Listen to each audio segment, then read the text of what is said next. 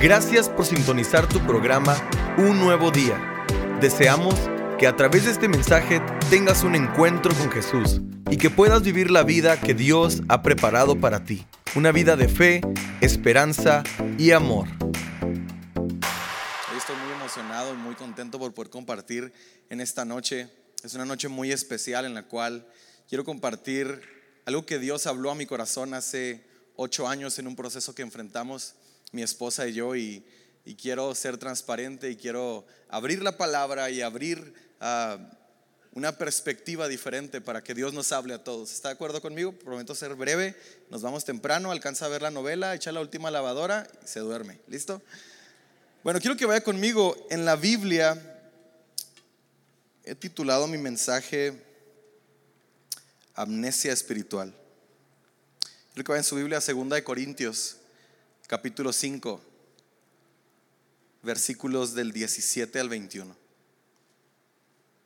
Segunda de Corintios, capítulo 5, del 17 al 21. Voy a leer la nueva, nueva ah, versión internacional. Dice lo mismo, esta cuestión de las uh, traducciones es a, a gusto personal. A mí me gusta mucho, es muy clara. Y, voy a leerlo y dice de la siguiente manera la palabra de Dios. Segunda de Corintios capítulo 5, versículo 17 al 21 dice, por lo tanto, si alguno está en Cristo, es una nueva creación. Lo viejo ha pasado, ha llegado ya lo nuevo. Todo esto proviene de Dios, quien por medio de Cristo nos reconcilió consigo mismo y nos dio el ministerio de la reconciliación. Esto es, que en Cristo Dios estaba reconciliando al mundo consigo mismo, no tomándole en cuenta sus pecados y encargándonos a nosotros el mensaje de la reconciliación. Así que somos embajadores de Cristo, como si Dios los exhortara a ustedes por medio de nosotros. En nombre de Cristo les rogamos que se reconcilien con Dios, al que no cometió pecado alguno, por nosotros Dios lo trató como pecador para que en Él recibiéramos la justicia de Dios. Incline su rostro y hagamos una breve oración. Gracias, Padre, por tu amor. Gracias por tu misericordia, Señor. Te ruego, Padre, que en esta noche tú hables a nuestros corazones. Que no sea yo quien hable, que seas tú quien hable en esta noche, Padre. Que traigas sanidad, que traigas restauración, Padre. Que podamos todos unirnos a este precioso ministerio de la reconciliación. Hoy me escondo en tu cruz, Señor para hablar lo que tú has puesto en mi corazón y lo que tú has confirmado, Señor, a lo largo de los años. Gracias, Padre. Te amo y estoy tan honrado y me siento tan agradecido por la oportunidad de ser llamado tu Hijo. Amén y amén. Me encanta porque el versículo 19, Dios está reconciliándonos. Dice que Dios nos estaba reconciliando a nosotros, al mundo entero, a todos los que... Eh, a través de su Hijo Jesús venimos a Él, a todos lo que una vez que recibimos a Jesús como nuestro Señor y nuestro Salvador de nuestras vidas, Jesús, Jesús nos estaba reconciliando con el Padre. A través del acto de Jesucristo en la cruz, derramando su sangre como el sacrificio perfecto para que usted y yo la creación más adorada de Dios, la creación más deseada de Dios, tuviéramos acceso a el Padre. Y me encanta el versículo 21. Hay una versión que se llama The Message, es una versión muy polémica porque es una, ah, es una versión que es como una paráfrasis, se me olvidan las palabras, es una paráfrasis. Es decir, no dice exactamente las palabras textuales de la Reina Valera, que es la traducción a la que estamos más habituados, pero es una versión que está un poco más como de barrio. Yo que vengo de Infonavit Casas Chicas me, me entiendo un poco más con esta. Pero me encanta porque el escritor de esta Biblia, el traductor, falleció el año pasado. Bueno, eso no me encanta, pero lo que me encanta es la manera en la que él traduce el versículo 21. Dice que Dios tenía que tratar a su Hijo como pecador para que nosotros los pecadores fuéramos tratados como hijos de Dios. Es decir, aquel que era perfecto, aquel que nunca había probado el pecado, aquel que nunca había conocido la maldad, tenía que ser tratado como un pecador para que usted y yo, nosotros los pecadores, fuésemos tratados y fuéramos exaltados a el nivel y recibiéramos el trato y la honra de hijos de Dios. Luego Pablo voltea y les dice, de la misma forma que Dios los ha reconciliado con Él a través de Cristo, les ruego que se reconcilien con Dios. Les ruego que se reconcilien entre ustedes. ¿Sabe? Usted y yo tenemos un ministerio. Usted y yo tenemos un llamado como hijos de Dios y somos llamados al ministerio de la reconciliación. Si usted tiene mucho tiempo yendo a una iglesia, asistiendo a un edificio, siendo parte de una comunidad y siente como que no cabe, no toca una batería, no toca algún instrumento, no canta, no, no es parte de algún área de servicio y se pregunta cuál es mi ministerio, está enmarcado en los únicos cinco que enseñan en el instituto. ¿Sabe? Usted y yo somos llamados al ministerio de la reconciliación. Y hoy, quiero abrir mi corazón y quiero compartir algo con ustedes que hace ocho años mi esposa y yo enfrentamos en un proceso muy doloroso, en un proceso de quebrantamiento y sin entrar en detalles. Quiero contarle cómo en, en este proceso de un año y medio Dios forjó en nosotros un corazón, un corazón decidido en el cual pudiera enfrentar el dolor, pudiera enfrentar la problemática, pudiera enfrentar la necesidad de una manera amando como si nunca nos hubieran dañado.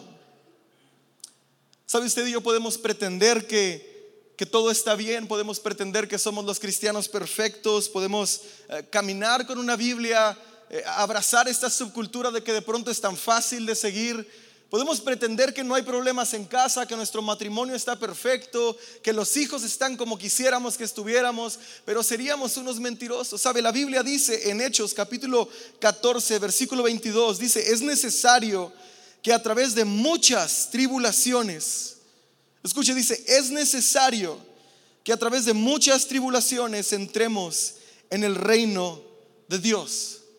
Es decir, si usted quiere llegar allá, necesita pasar por aquí. Si usted quiere encontrarse con Dios, si usted quiere conocerlo más, si usted quiere en algún momento conocer el reino de los cielos, usted y yo enfrentaremos en nuestro caminar, en nuestro diario vivir, muchas tribulaciones, muchos problemas. Alguien en un punto de tu vida te va a dañar. Alguien en algún punto de tu vida te va a calumniar, alguien te va a traicionar, pero pongámoslo de esta forma, en algún momento de tu vida vas a dañar a alguien. En algún momento de nuestro caminar en esta jornada que, que llamamos vida, vas a herir a alguien, vas a calumniar a alguien, vamos a dañar el corazón de alguien. Articularemos algunas palabras que en algún momento de emoción, de coraje, de rencor, seremos movidos por este sentir y dañaremos el corazón de alguien. Pero escucha iglesia, es necesario que tú y yo, cuando enfrentemos el daño hacia nuestra persona, o aun cuando tú y yo seamos los victimarios, es importante que nuestro corazón decida amar como si nunca nos hubieran dañado. Es de la forma en la que Jesús nos ama a ti y a mí. Este tipo de amor es el que permitió que Jesús se enfrentara a la cruz. Hebreos capítulo 12, versículo 2 dice que eh, debido al gozo puesto delante de él, rechazó el oprobio. Debido al rechazo, debido a la vergüenza, que es la traducción o un sinónimo de oprobio, Jesús pudo enfrentar la muerte, la adversidad, la cruz, porque Él nos amaba, aún en su infinito conocimiento, aún en su anticipado conocimiento, Él sabía que tú y yo le íbamos a dañar. Él sabía que en algún punto de nuestra vida tú y yo le íbamos a herir, que tú y yo seríamos infieles a Él. Pero Él nos amó, Él nos ama como si nunca le hubiéramos rechazado, como si nunca le hubiéramos sido infieles, como si nunca tú y yo hubiéramos decidido caminar lejos de Él. Sabes, iglesia, los cristianos tenemos muchas soluciones, pero a veces ignoramos un serio problema que tenemos, y es que no sabemos amarnos los unos a los otros. A Jesús le preguntaron, ¿cómo sabremos quiénes son tus discípulos? Y Jesús dijo, por la forma en que se aman los unos a los otros. Somos una gran familia y esto no sucede solamente en las iglesias grandes. Escucha, esto sucede en las iglesias pequeñas. Somos una gran familia llena de familias que no se hablan entre ellos porque alguien en algún momento le hirió. Somos una gran familia llena de familias que no saludan a otra familia porque alguien en algún momento le calumnió. Somos una gran familia que entre nosotros no nos saludamos, no nos abrazamos, no nos amamos, no oramos por nosotros, porque alguien entre nosotros le falló. ¿Sabe? Todo el tiempo escucho problemática de falta de perdón, eh, de crítica, de destrucción. No, es que no, no nos podemos llevar con ellos. ¿Cómo voy a ir yo a ese lugar? ¿Sabe? No, nosotros desde que nos convertimos dejamos de ir a las fiestas con nuestra familia porque ellos no estaban de acuerdo a los estándares de un cristiano. ¿Sabe? Nosotros criamos a nuestros hijos en la iglesia, pero cuando ellos crecieron y se casaron, decidieron hacer con su vida lo que quisiera y desgastaron los estándares de la palabra del Señor. Escuchaba algo el otro día que me encantó demasiado. Era un pastor que decía que él cometió el gran problema de criar a su hija en la iglesia. Y es el problema que muchos padres tenemos hoy en día. Criamos a nuestros hijos en la iglesia cuando debemos de criar a nuestros hijos en Cristo. Tenemos hijos que crecen, conocen el lenguaje, conocen los cantos, conocen el vestuario, pero no conocen al Dios de la iglesia. Y, como ende, como no conocen el amor de este Dios, su amor hacia otros se traduce de la forma en la que ellos aman, de una forma limitada. Es que ya soy cristiano, no me junto con aquel porque sus estándares no están a do con la palabra. ¿Sabe? El estándar alto de Dios no es para los pecadores.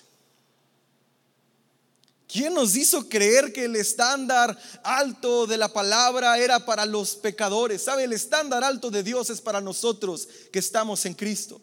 Para que andemos conforme al llamado, para que caminemos conforme a sus obras, para que nos alineemos a su voluntad. Yo nunca veo a Jesús en la palabra rechazando a un pecador porque no andaba conforme a sus estándares, pero veo en muchas ocasiones rechazando a religiosos por preceptos, por ideologías, por subculturas. Tú y yo tenemos que reconciliar nuestras relaciones rotas a costo de todo. Escucha, cristiano, tú y yo tenemos que aprender a cuidar los lazos de unión entre nuestros hermanos, entre nuestra familia, cueste lo que cueste. ¿Qué te está frenando de acercarte con alguien? ¿Qué te está inhibiendo de que tú puedas amar a tu hermano, a tu padre, a tu familia, a la persona que se sienta atrás de ti o del otro lado del auditorio? Tú y yo somos llamados al ministerio de la reconciliación. ¿Qué nos está frenando? Tal vez es el rencor, tal vez es la falta de perdón, tal vez es el coraje, tal vez es lo que dijeron de ti, tal vez es la amargura. Escucha lo que dice Hebreos capítulo 12, versículo 15. Asegúrense de que nadie deje de alcanzar la gracia de Dios, de que ninguna raíz de amargura brote y cause dificultades y corrompa a muchos. ¿Qué nos está frenando? No, es que no me entienden. No, es que no hacen las cosas como yo. No, es que no, no piensan como yo, no se visten como yo, no predican como yo quiero que prediquen. Nadie le va a dar gusto, compadre. Nadie nos va a dar gusto. No, es que no me gusta cómo está el sonido, es que no me gusta esto. ¿Qué nos está frenando de amarnos los unos a los otros? ¿Qué es lo que nos está limitando de poder conectarnos, de poder esa iglesia, ser esa iglesia de Cristo que funge como ese mismo cuerpo en un mismo espíritu? Sabe, la unanimidad no tiene que ver nada con la uniformidad. La uniformidad es que todos andemos iguales, que todos pensemos igual, que todos vistamos igual, que todos hablemos igual. Pero la iglesia no está conformada de la uniformidad. No es la uniformidad la que hace fuerte a la iglesia de Cristo. Es la unanimidad. En el libro de Hechos usted encuentra que la iglesia primitiva era fuerte porque eran unánimes en espíritu.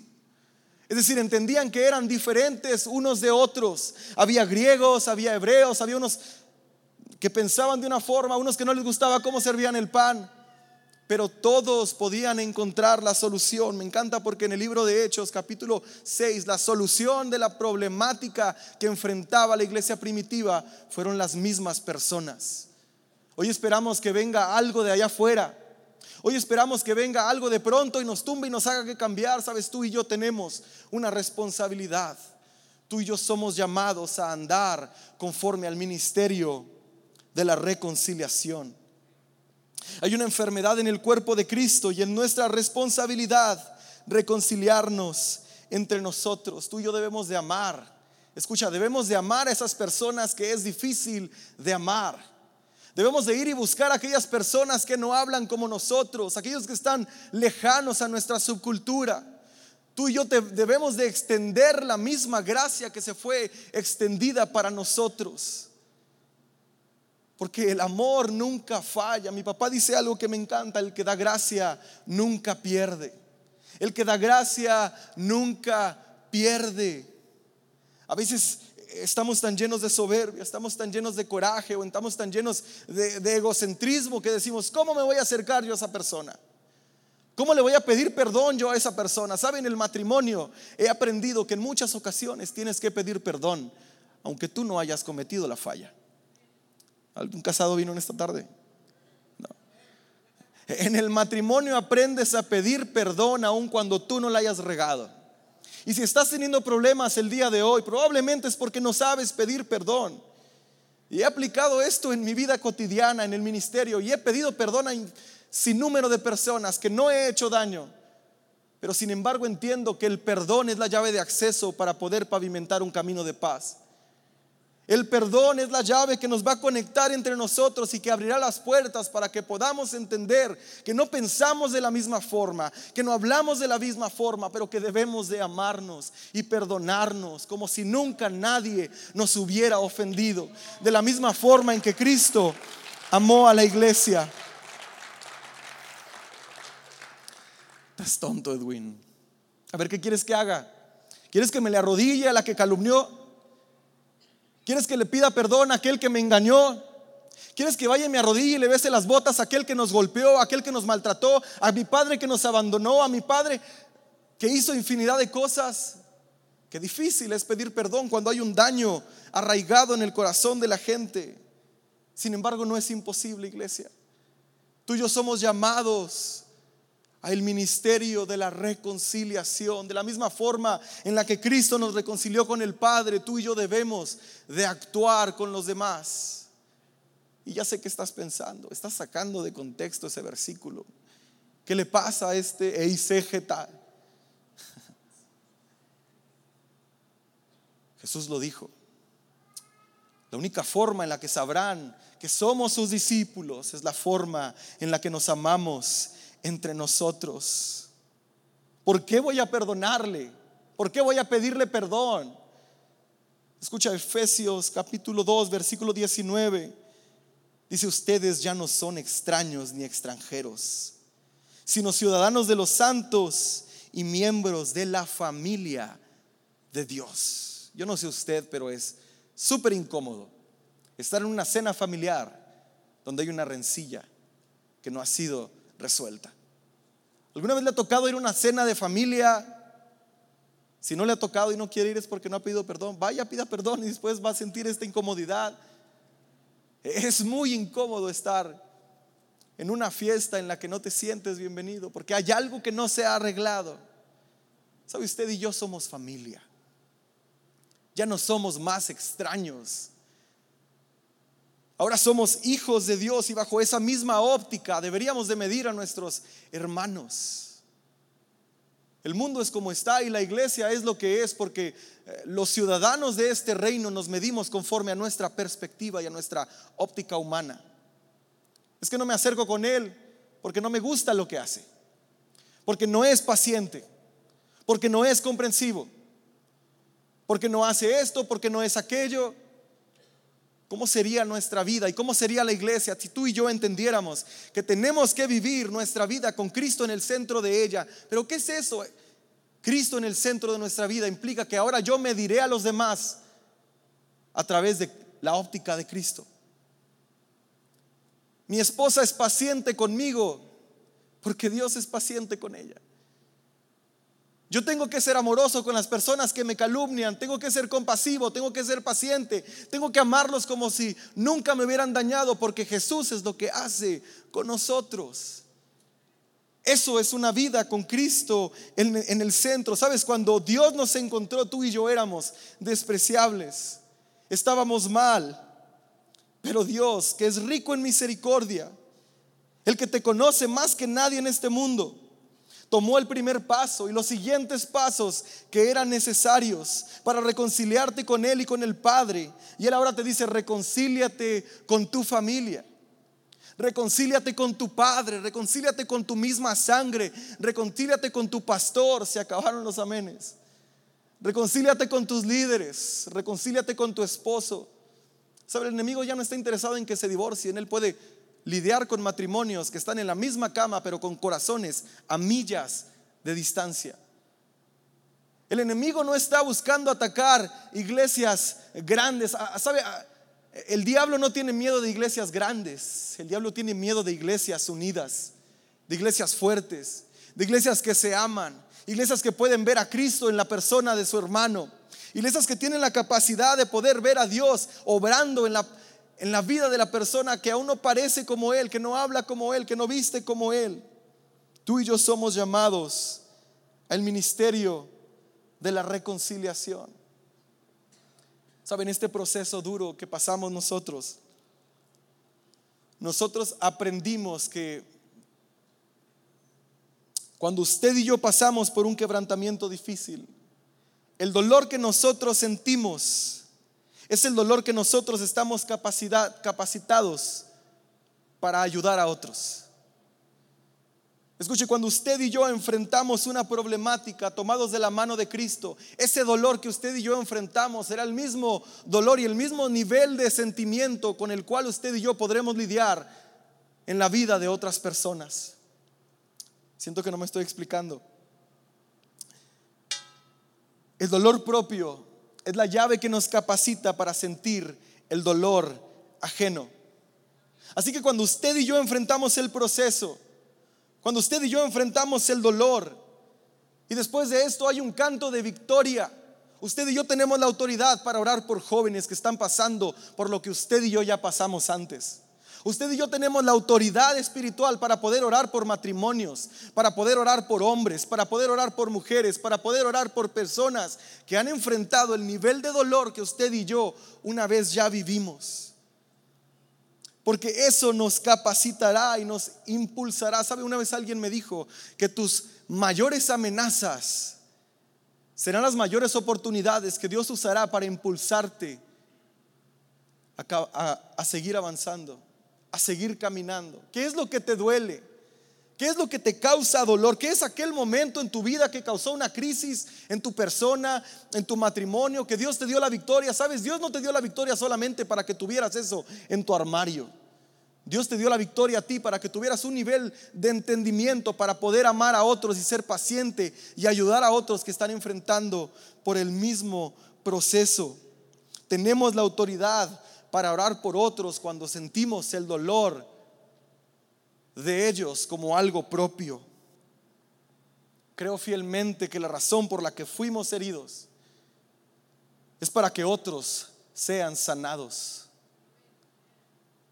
Escucha, lo que Dios te permitió pasar no era solamente para que tuvieras una cicatriz en tu vida, sino era para que pudieras voltear a tu alrededor y poder mostrar esa herida al mundo y decirles que hay, hay esperanza, que hay solución. Lo que tú y yo enfrentamos, el dolor que enfrentamos, no fue un castigo de Dios, fue una forma de Dios capacitarnos para poder ayudar a los demás. Y cuando tú y yo entendemos que el proceso y el dolor no son castigos de Dios, sino son el mismo Dios confiándonos con una tragedia porque sabe que tenemos a Dios, a Jesús de nuestro lado, para que a través de nuestra historia de victoria muchos más sean sanados. Sabes, Dios quiere usar tus cicatrices para la sanidad de otros. Pero hemos decidido guardar nuestras cicatrices, hemos decidido guardar nuestro dolor y ver cómo muchos otros están enfrentando lo que nosotros pasamos y decidimos callar. Escuche, ¿quién ve que sus hijos están enfrentando por un problema que ellos ya enfrentaron antes y como padre se queda callado? ¿Por qué nosotros hacemos esto como miembros del cuerpo de Cristo? Sabes, el dolor que Dios permitió que tú y yo pasáramos no era para nosotros, sino era para la sanidad de otros. De la misma forma que Jesús fue herido por nuestras transgresiones. Nunca se trató de ti el problema. Nunca se trató de tus capacidades, nunca se trató de tus habilidades, siempre se trató de que Dios sería glorificado para que en un futuro fueras un ejemplo de gracia para otros. Pero a veces decidimos callarnos, a veces decidimos vivir pasivos, haciendo frente a la vida como si no hubiéramos nunca enfrentado nada, creando raíces de amargura que nos alejan de andar en el ministerio de la reconciliación. Dios quiere usar tus cicatrices, escucha, para la sanidad de otros. Y Él lo está haciendo en mi vida. Él lo está haciendo a través de mi vida en este momento. Cuando tú y yo amamos a alguien bajo la óptica de Cristo, nuestro amor, escucha, nuestro amor nunca puede fallar.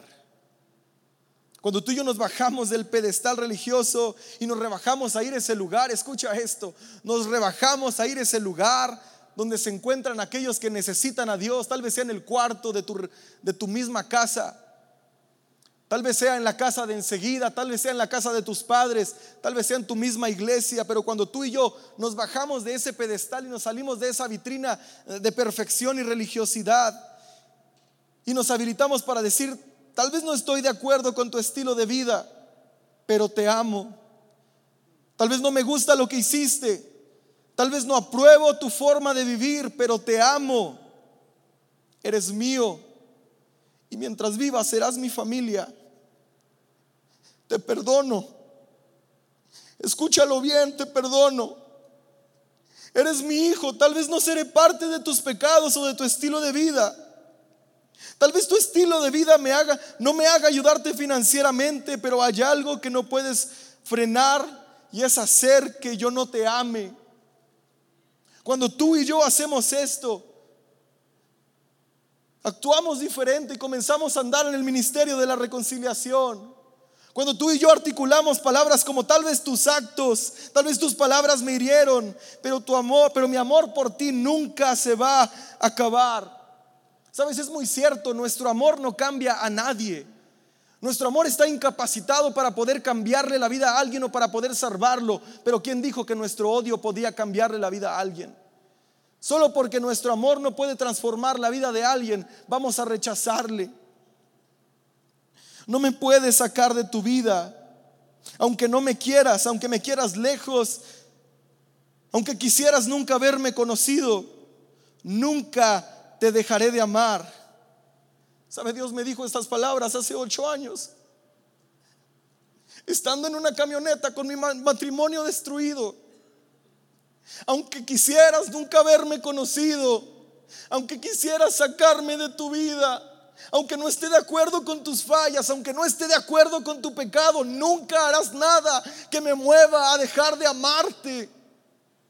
Iglesia, ¿por qué tú y yo actuamos de la manera contraria con las personas que necesitan gracia? Con las personas que necesitan perdón. ¿Por qué frenamos el amor de Dios que debería de fluir a través de nuestros brazos? A través de nuestros pies.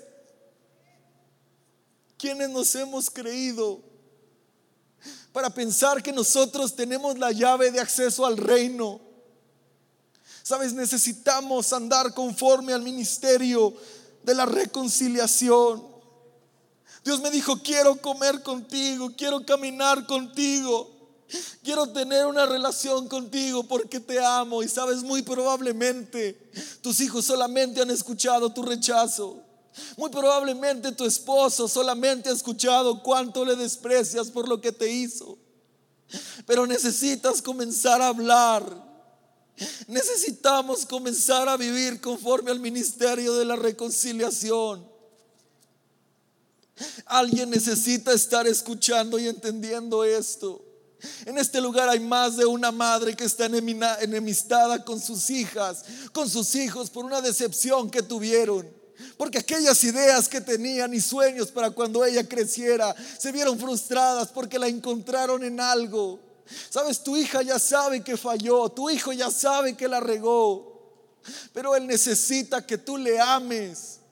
Él necesita que tú le abraces. Sabes, este lugar está lleno de matrimonios que están enemistados, que ya saben que hay falla, que ya saben que hay pecado, que ya saben que hay dolor.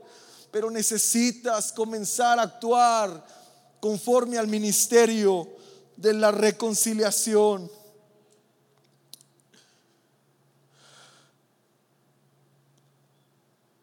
Somos tan buenos para sacar a la gente que nos falla de nuestras vidas. Somos tan buenos para dar una patada a las personas que los calumnia. Yo no sé usted, pero yo doy tantas gracias a Dios. Porque Dios no es como nosotros.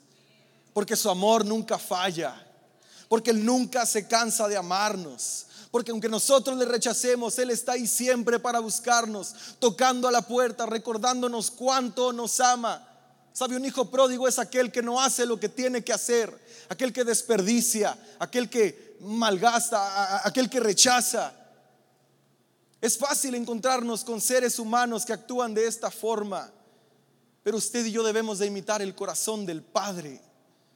Aquel que no pregunta, aquel que no está interesado en lo que ha sucedido, que solamente está dispuesto a amar, a brindar esperanza, abrir sus brazos para recibir al pecador, para recibir a aquel que está en necesidad. Yo doy tantas gracias a Dios porque su amor es paciente, porque nunca nos abandona, porque nunca se rinde, porque Él siempre es compasivo para con nosotros. ¿Sabe? Todos tenemos estándares de vida diferentes. Estoy por terminar. Todos tenemos estándares de vida diferentes, unos más altos que otros, y a veces medimos a la gente por ellos. Pero Dios nunca nos ha mandado a rechazar a la gente medida nuestros estándares personales o nuestras convicciones. El pecador siempre va a pecar. El pecador siempre va a fallar. Y nuestro deber es seguir amándole, sin importar lo que hagan. Escucha, no estoy diciendo que consecuentes del pecado. No estoy diciendo que te vuelcas un alcahuete. No estoy diciendo que Dios es una persona que eh, sobrepasa todo esto, que no lo ignora. Estoy diciendo que el amor de Dios es más grande aunque la falla que tú y yo podamos tener. Aunque nuestro orgullo, aunque nuestra soberbia, el amor de Dios lo cubre todo. Primera de Corintios, capítulo 13, plantea varias características del amor, muy interesantes, las cuales hemos adaptado la antítesis de ellas como cristianos en vez de la esencia del capítulo. Hoy encontramos a personas llenas de lenguas, llenas de dones, llenas de conocimiento, eh, llenas de grados académicos, que no tienen nada de malo. Hoy encontramos a personas altruistas que hacen todo para que otros estén bien, pero que el amor no está en sus vidas. ¿Sabe lo que está diciendo Pablo? Es que antes de que hagamos todas esas cosas, nos aseguremos de que las personas que están a nuestro alrededor sepan que les amemos, de que nuestras familias sepan cuánto les amamos. Los cristianos no deberíamos de ser gente mala. Los cristianos no deberíamos de ser gente grosera. ¿Sabes? Estoy cansado de sentarme con alguien que no es cristiano y que a veces como pretexto o a veces como una herida genuina te digan, ¿sabes qué? Alguien me, me dañó. ¿Sabes qué? Alguien me lastimó. Los cristianos no deberíamos ser personas así. No deberíamos de ser personas arrogantes. No deberíamos de ser personas ofensivas. Ni con los homosexuales, ni con los transexuales, ni con los divorciados, ni con los drogadictos, ni con los fornicarios, ni con los adúlteros. Ellos no necesitan que tú y yo les pataleemos. Ellos saben que fallaron. Ellos tienen un recuerdo vívido en su mente que día y noche les recuerda su falla, les recuerda su error, les recuerda cuánto fallaron, cómo la regaron. Ellos necesitan gente que los ame. Ellos necesitan gente que los abrace hasta que Dios los restaure. Iglesia, amémonos los unos a nosotros. Sabes, en ocasiones por la emoción, por el coraje, por el rencor, solemos herir a la gente que está a nuestro alrededor con nuestras palabras. Una vez escuché esto, y me encantó. Nuestras palabras pueden ser como la nitroglicerina, aquella que es usada para la detonación de edificios y de puentes y que también es usada para la hipertensión cardíaca. Es decir, nuestras palabras pueden ser detonantes, pueden ser para destruir o pueden ser calmantes para el alma. ¿De qué forma estamos tú y yo hablando cuando estamos enojados? ¿De qué forma estamos tú y yo arremetiendo en contra de nuestra cónyuge, en contra de nuestros hijos, en contra de la persona que no te cae bien? Seamos personas que edifican. Nuestras palabras pueden destruir o pueden edificar. Dios nunca se va a dar por vencido con nosotros. Dios nunca se va a rendir con nosotros. No importa cuántas veces tú hayas fallado. No importa cuántas veces tú no hayas hecho lo que la religión decía. Sabes, hay alguien que te está esperando con los brazos abiertos para recibirte y entablar una relación personal contigo. Y se llama Jesús. Él te está esperando y su amor nunca se da por vencido. Amar nunca está fuera de orden. Como cristianos nunca rebajamos nuestros estándares cuando perdonamos o cuando pedimos perdón. Porque el que da gracia nunca pierde. El que da gracia nunca pierde. Sabes, la crítica nunca se va a acabar. El dolor nunca se va a acabar. La tribulación nunca se va a acabar. Pero tú y yo tenemos que cultivar un corazón como el de Cristo. Tenemos que aprender a amar a nuestros hermanos como si nunca nadie antes nos hubiera dañado. ¿Sabes mi oración en esta noche? Mi oración en esta tarde mientras que escribía y mientras que estaba hablando con el Señor era que en esta tarde el Señor restaurara corazones. Era que en esta noche el Señor uniera familias uniera matrimonios, hubiera eh, reconexión de padres con hijos.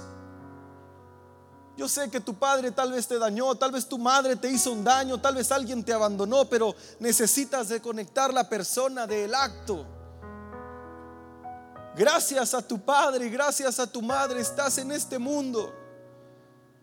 Eh, una vez escuché a mi padre decir eso sobre mi abuelo y eso cimbró mi mente. Mi abuelo abandonó a mi padre y a sus hermanos cuando ellos eran pequeños. Y yo he visto cómo mi padre le ama, cómo le sirve, cómo le atiende, cómo lo lleva al doctor, cómo le ayuda económicamente. Y cuando otros se han preguntado, mi padre siempre ha dicho, estoy en este mundo gracias a ese hombre. Tú y yo necesitamos desconectar a la persona del acto de dolor Deja de estar culpando a tu padre por lo que te hizo. Deja de estar culpando a tu hermana por lo que hizo. Deja de estar culpando a, la persona de la iglesia o a tu pastor o a aquella otra persona. Comienza a ver a la gente a través de la óptica de Cristo. Comienza a amar como si nunca nadie antes te hubiera hecho daño, porque es la forma en la que Jesús nos ama a nosotros. Porque es la forma en la que Él nos mira a nosotros. Iglesia, amemos caminemos, dirijámonos como si nunca nadie nos hubiera herido. Personas frustradas que están cargando los negativos de matrimonios truncos, de relaciones fallidas, eh, de, de tantas cosas y las descargan con otros cuando tienen una oportunidad. Amemos a través de la óptica de Cristo. Aquella que nunca se cansa de amarnos. Aquella que siempre nos espera, aun cuando hayamos fallado, para restaurarnos, para reivindicarnos y para recordarnos que en su gracia podemos ser capacitados para no volver a pecar. Amémonos los unos a los otros, entendiendo que en Cristo todas las cosas son hechas nuevas. Y con esto quiero cerrar. Si en Cristo las cosas son hechas nuevas, ¿quiénes somos tú y yo para traer memoria del pecado de otros? Si la palabra de Dios dice que nuestros pecados fueron sepultados en lo más profundo de la mar, ¿quiénes somos tú y yo para traer un pico y una pala, cargarnos de oxígeno, de tanques, tirarnos en lo más profundo de la mar y excavar para venir y escupir el pecado de otros? Sabes, nuestro Dios, nuestro Dios tiene una amnesia espiritual. Un Dios que no recuerda el pecado de su pueblo y que olvida la maldad de su remanente. Ese es mi Dios. Si tú viniste a este lugar con algo en tu corazón, en contra de alguien, antes de hacer esta oración, quiero públicamente pedirte perdón si en algún momento te he dañado. Si en algún momento en mi arrogancia te he atropellado. Si en algún momento, por cualquier cosa que yo venía cargado, te dañé, perdóname con todo corazón. Iglesia, perdóname. Nunca nadie puede liderar a una iglesia con un corazón herido. Quiero pedir perdón como líder de jóvenes, en mi área de servicio, como siervo. Quiero pedirte perdón. Y en esta misma atmósfera de reconciliación, quiero animarte a que te reconcilies con Dios, perdonando a aquellos que te han dañado.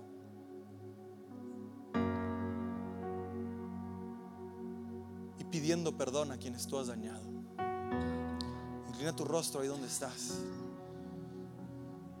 Gracias, Padre. Porque tu amor es infinito porque tu amor supera nuestras capacidades de entendimiento. Porque tu amnesia espiritual supera nuestra agenda de recordatorios de maldad. Gracias Padre, porque tú no eres como nosotros. Porque tú nos sigues recordando que tú deseas estar a la mesa con nosotros. Que tú deseas caminar con nosotros que no importa lo que hayamos hecho, nada podemos hacer para alejarte de nuestras vidas. Que siempre estarás ahí para perdonarnos. Señor, rogamos en esta noche por tu perdón. Rogamos en esta noche por tu misericordia sobre nuestras vidas. Porque no hemos andado conforme al ministerio de la reconciliación. Porque en el contexto no hemos llevado a otros a ti, Padre por nuestra falta de perdón, por nuestro rechazo, por nuestra incredulidad, por nuestros preceptos, por nuestras ideologías. Perdónanos, Señor. Cambia nuestras vidas. Permítenos ver a la gente a través de tus ojos. Permítenos ver a la gente no por su pecado, sino por la oportunidad de esperanza que tú tienes para ellos. Señor, en esta noche nos armaremos de valor y buscaremos a esas dos o tres personas que cuando ponemos la cabeza en la almohada nos roban el sueño, porque nos dañaron o porque nosotros mismos les dañamos. Y les diremos que les amamos como si nunca nada hubiera sucedido, como si nunca hubieran calumniado como si nunca les hubiéramos herido, o aún más allá, como si nunca nosotros les hubiéramos dañado. Gracias, Padre, porque encontramos tu perdón cuando perdonamos a aquellos que nos ofenden. Hoy rogamos que traigas libertad a nuestras vidas a través del perdón. A través de ese perdón que es tan característico de ti, Señor. Que sin importarte nada, enviaste a tu Hijo para reconciliarnos contigo. Como si nunca te fuéramos a volver a fallar. Como si nunca más volveríamos a ser infieles hacia ti. Gracias porque tú nos amas de una forma inexplicable. Pone en nosotros un corazón de amor hacia nuestros hermanos. Pedimos todo esto en el nombre que es sobre todo nombre, el nombre de tu Hijo Jesús. Damos gracias. Esperamos que el mensaje de hoy te haya alentado a vivir la vida que Dios ha preparado para ti. Si deseas adquirir una copia del mensaje de hoy, contáctanos a el 915-633-6320 o escríbenos a nuestro correo electrónico info. Visita nuestra página web www.cánticonuevo.tv o escríbenos a nuestra dirección postal 11530 Pelicano Drive, El Paso, Texas 79936, Estados Unidos de América. Y recuerda, tus mejores días están por venir.